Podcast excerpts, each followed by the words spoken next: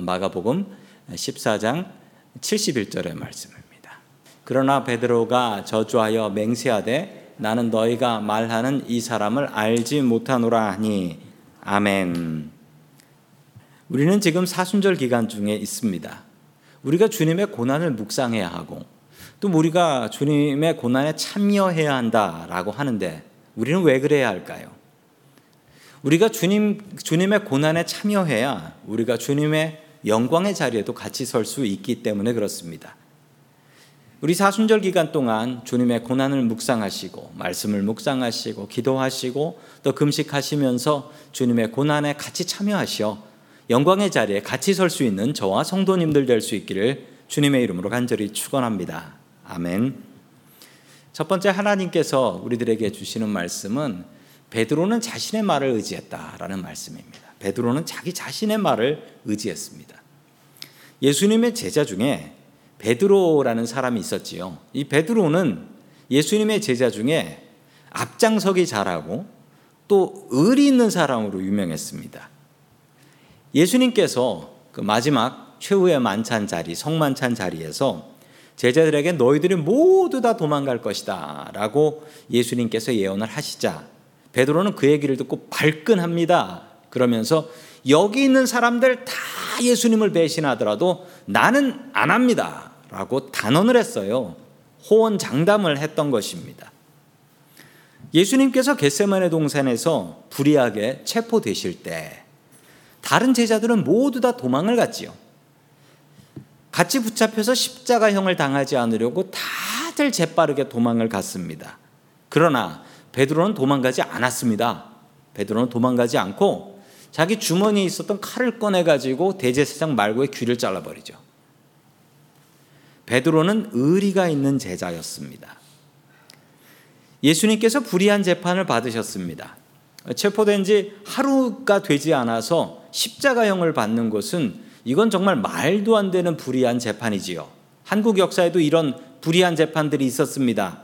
체포된 지 24시간이 안 돼서 사형이 되는 건 이건 말도 안 되는 일입니다.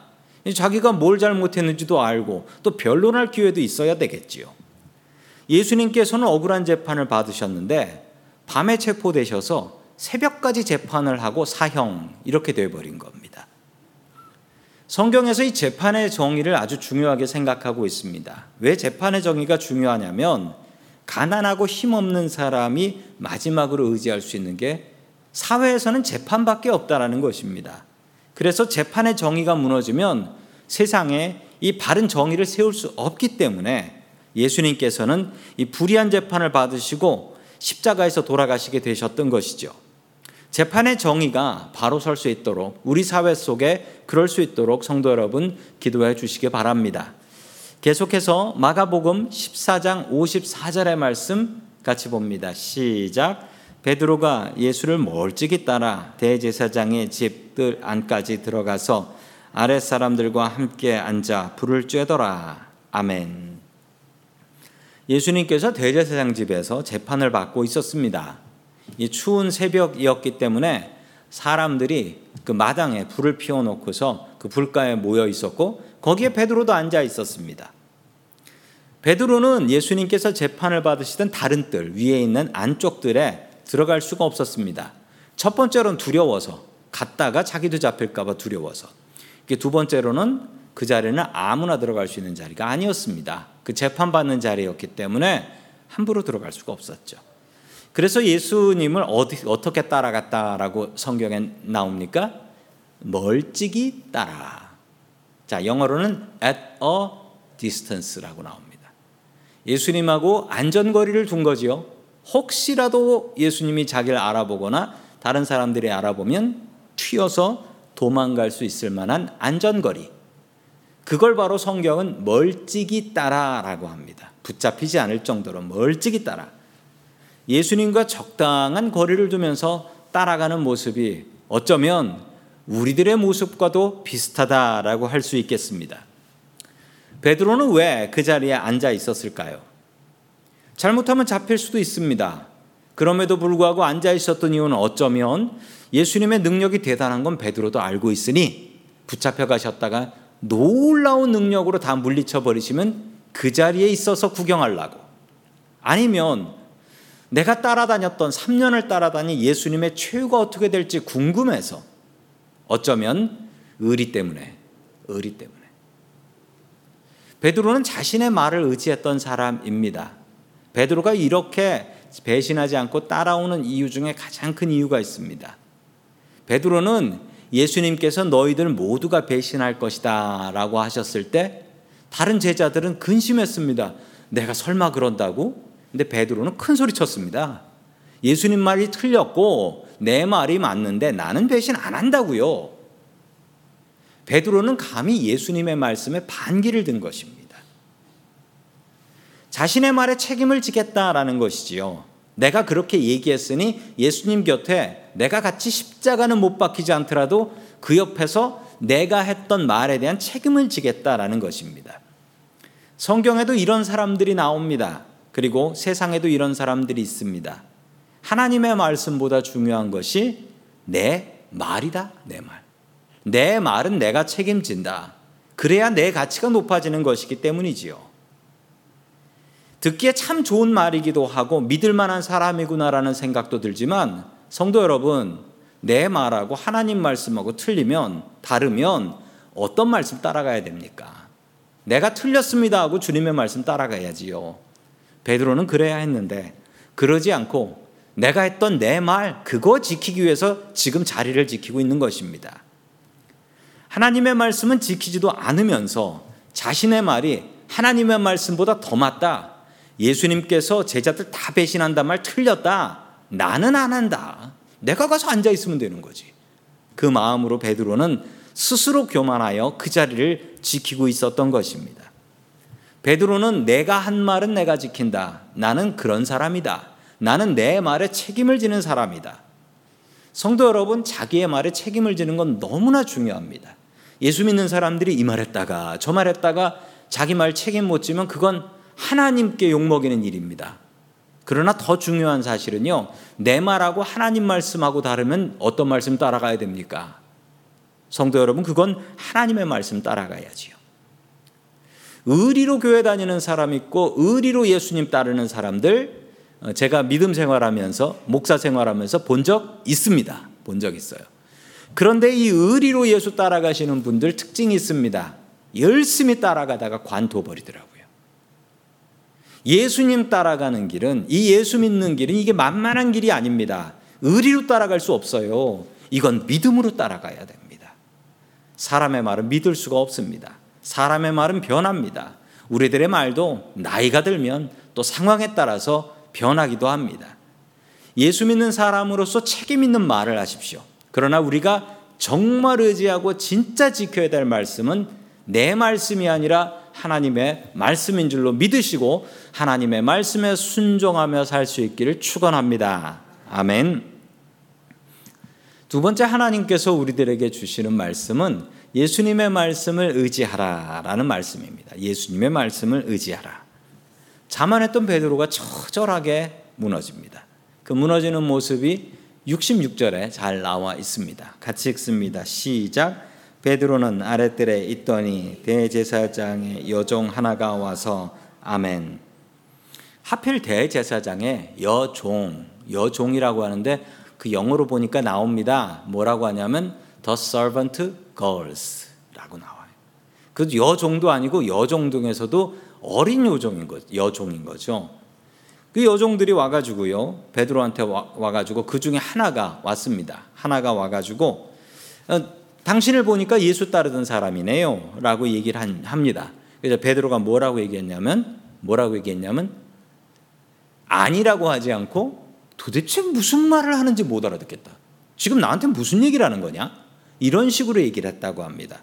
도무지 무슨 말인지 모르겠다라고 발뺌을 하면서 뭐 별난 사람이 다 있네. 그러면서 여기 불 펴놓은 데서 다른 뜰로 가서 다른 불 펴놓은 데로 도망가 버립니다. 자, 69절 말씀입니다. 시작. 여종이 그를 보고 곁에 서 있는 자들에게 다시 이르되 이 사람은 그 도당이라 돼. 아멘. 그 여종이 끈질깁니다. 그 서번트 거리 끈질겨요. 딴 데로 도망가니까 딴 데로 도망가니까 따라 따라와 가지고 따라와 가지고 내가 분명히 당신 봤는데 예수 따르는 예수의 제자 아니요라고 사람들한테 큰 소리를 쳐버립니다. 큰 소리를 쳐버려요. 그 곁에 있는 사람들이 보니까 이 여종 하나는 그냥 떼어버리고 도망가면 되는데 이제 베드로가 큰 일이 난 거죠. 큰 일이 난 겁니다. 그 여러 사람들이 그 안에 있는데 그 안에서 지금 예수 따르던 제자라는 걸 알려지면 붙잡혀서 같이 예수님하고 십자가에 못 박히게 생겼거든요. 베드로는 살기 위해서 자신의 의리 그리고 자기가 했던 말, 충성심, 자존심 다 던져버립니다. 왜냐하면 죽고 나면 끝이니까요. 죽고 나면 끝이니까요. 지금 베드로가 여기까지 따라왔던 것은 의리도 아니었고 그냥 내 말에 책임을 지겠다고 왔다가 이거 큰일 나게 생겼다 하니까 이제부터 뭐 온갖 수단과 방법을 가리지 않고 여기서 살아나가야겠다. 이것으로 생각이 바뀌어버린 것입니다. 71절 말씀입니다. 시작. 그러나 베드로가 저주하며 맹세하되 나는 너희가 말하는 이 사람 알지 못하노라 하니 아멘. 그 여종의 이야기를 듣고 옆에 서 있던 사람들이 어 그래 나도 너 알아 나도 너 너 예수를 따르는 제자잖아 나도 너 봤어 라고 사람들이 이야기를 하자 베드로는 살기 위해서 온갖 수단과 방법을 가리지 않았는데 첫 번째 했던 일은 예수님을 저주했다라는 거예요. 베드로가 저주했다. 이 저주의 말이 뭔지 성경이 정말 양반이지 성경이니까 이 욕이 안 나왔어요. 근데 이거 분명히 욕입니다. 분명히 예수님을 향해서 저주하면서 온갖 욕을 퍼부어 댄 거예요. 그러면서 또 한 가지 했던 일은 유대인들 사이에 이 맹세라는 건 이게 함부로 할 일이 아닙니다. 맹세라는 것은요, 하나님의 이름을 사용한다라는 거예요. 하나님의 이름을 사용해서 내가 하나님께 맹세코 그런 사람은 모른단 말이요. 라고 하면 소리를 질러댄 겁니다. 그러자 사람들이 거짓말을 믿어줍니다. 왜냐하면 진짜 예수를 따랐던 사람이면 아니 자기 스승을 그렇게 저주하고 또 하나님의 이름까지 들먹이면서 그렇게 얘기할 리는 없지. 설마 예수를 따랐던 사람이 저럴 리는 없지. 그러면서 믿어줍니다. 그래서 베드로는 도망갈 수 있게 되었죠. 살게 되었습니다. 자, 그때 일입니다. 72절의 말씀 같이 봅니다. 시작. 닭이 곧 두 번째 울더라. 이에 베드로가 예수 하신 말씀 곧 닭이 두 번 울기 전에 내가 세 번 나를 부인하리라 하심이 기억되어 그 일을 생각하고 울었더라. 아멘.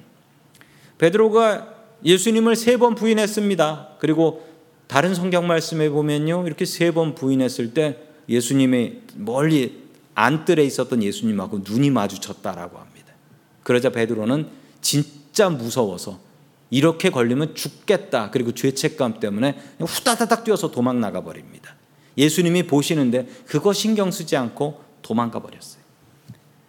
달기 울었다라는 말은 무슨 얘기입니까? 우리가 상식적으로 달기 울었다는 건 이제 새벽이다. 해가 뜬다. 밤새 억울한 재판을 받으신 예수님께서 이제 아침을 맞게 되신다라는 얘기입니다. 베드로는 그때 예수님의 말씀을 생각합니다. 예수님의 말씀이 옳고 맞았습니다. 내가 했던 그 얘기는 다 틀렸습니다. 나는 내 말에 책임도 못 지는 그런 인간이었던 것입니다. 그리고 베드로는 예수님을 따라가지 않습니다. 만약에 만약에 베드로가 그렇지요. 제가 예수님을 따라가야지요. 나도 십자가에 못 박아 주십시오. 라고 해야지 진짜 회개인가요? 그렇지 않습니다. 왜냐하면 예수님께서 이미 예언하셨죠. 제자들은 모두 다 배신할 것이고 갈릴리에서 나를 만날 것이다. 베드로는 그 말씀이 맞다라는 것을 알고 그래 어떻게든 살아서 갈릴리에서 예수님을 만나는 게 예수님의 뜻이고 계획이다라는 것을 알고 자신의 말과 자신의 계획을 내려놓고 그때부터는 예수님의 말씀에 순종하기로 작정을 합니다. 성도 여러분, 베드로의 교훈을 우리도 배워야 할 것입니다. 나의 말, 나의 계획, 나의 욕심, 그리고 나의 의지는 그렇게 중요한 것이 아닙니다. 더욱더 중요한 것, 우리가 예수 믿으면서 해야 될 것은 주님께 순종하며 주님의 말씀을 따르며 주님께서 명령하시는 대로 하는 것이 더욱더 중요하다는 것입니다. 그리고 내 말은 틀릴 수 있지만 주님의 말씀은 항상 옳다라는 것을 알면서 내 말과 주님의 말씀이 서로 컨프릭트 갈등이 날 때 무조건 주님의 말씀을 따라가야 하는 것입니다. 주님의 말씀을 의지하고 그 말씀을 순종하며 따라가는 저와 성도님들 될 수 있기를 주님의 이름으로 간절히 축원합니다. 아멘. 다 함께 기도드립니다. 우리를 위해서 사랑하는 아들을 이 땅에 보내주신 고마우신 하나님 아버지, 사순절을 맞이하는 우리들이 금식하며 주님 앞에 나아가오니 우리들의 기도를 받아 주시옵소서. 자신의 말을 의지했던 베드로의 모습이 우리들의 모습임을 고백합니다. 주님, 나 자신의 말을 의지하지 말게 하시고 우리 주님의 말씀을 믿고 의지하고 순종하게 하여 주시옵소서. 베드로처럼 한없이 약한 인간임을 고백드립니다. 주님께서 우리들을 바른 종으로 사용하여 주시옵시고 늘 말씀을 의지하는 믿음의 사람 되게 하여 주옵소서. 예수 그리스도의 이름으로 기도드립니다. 아멘.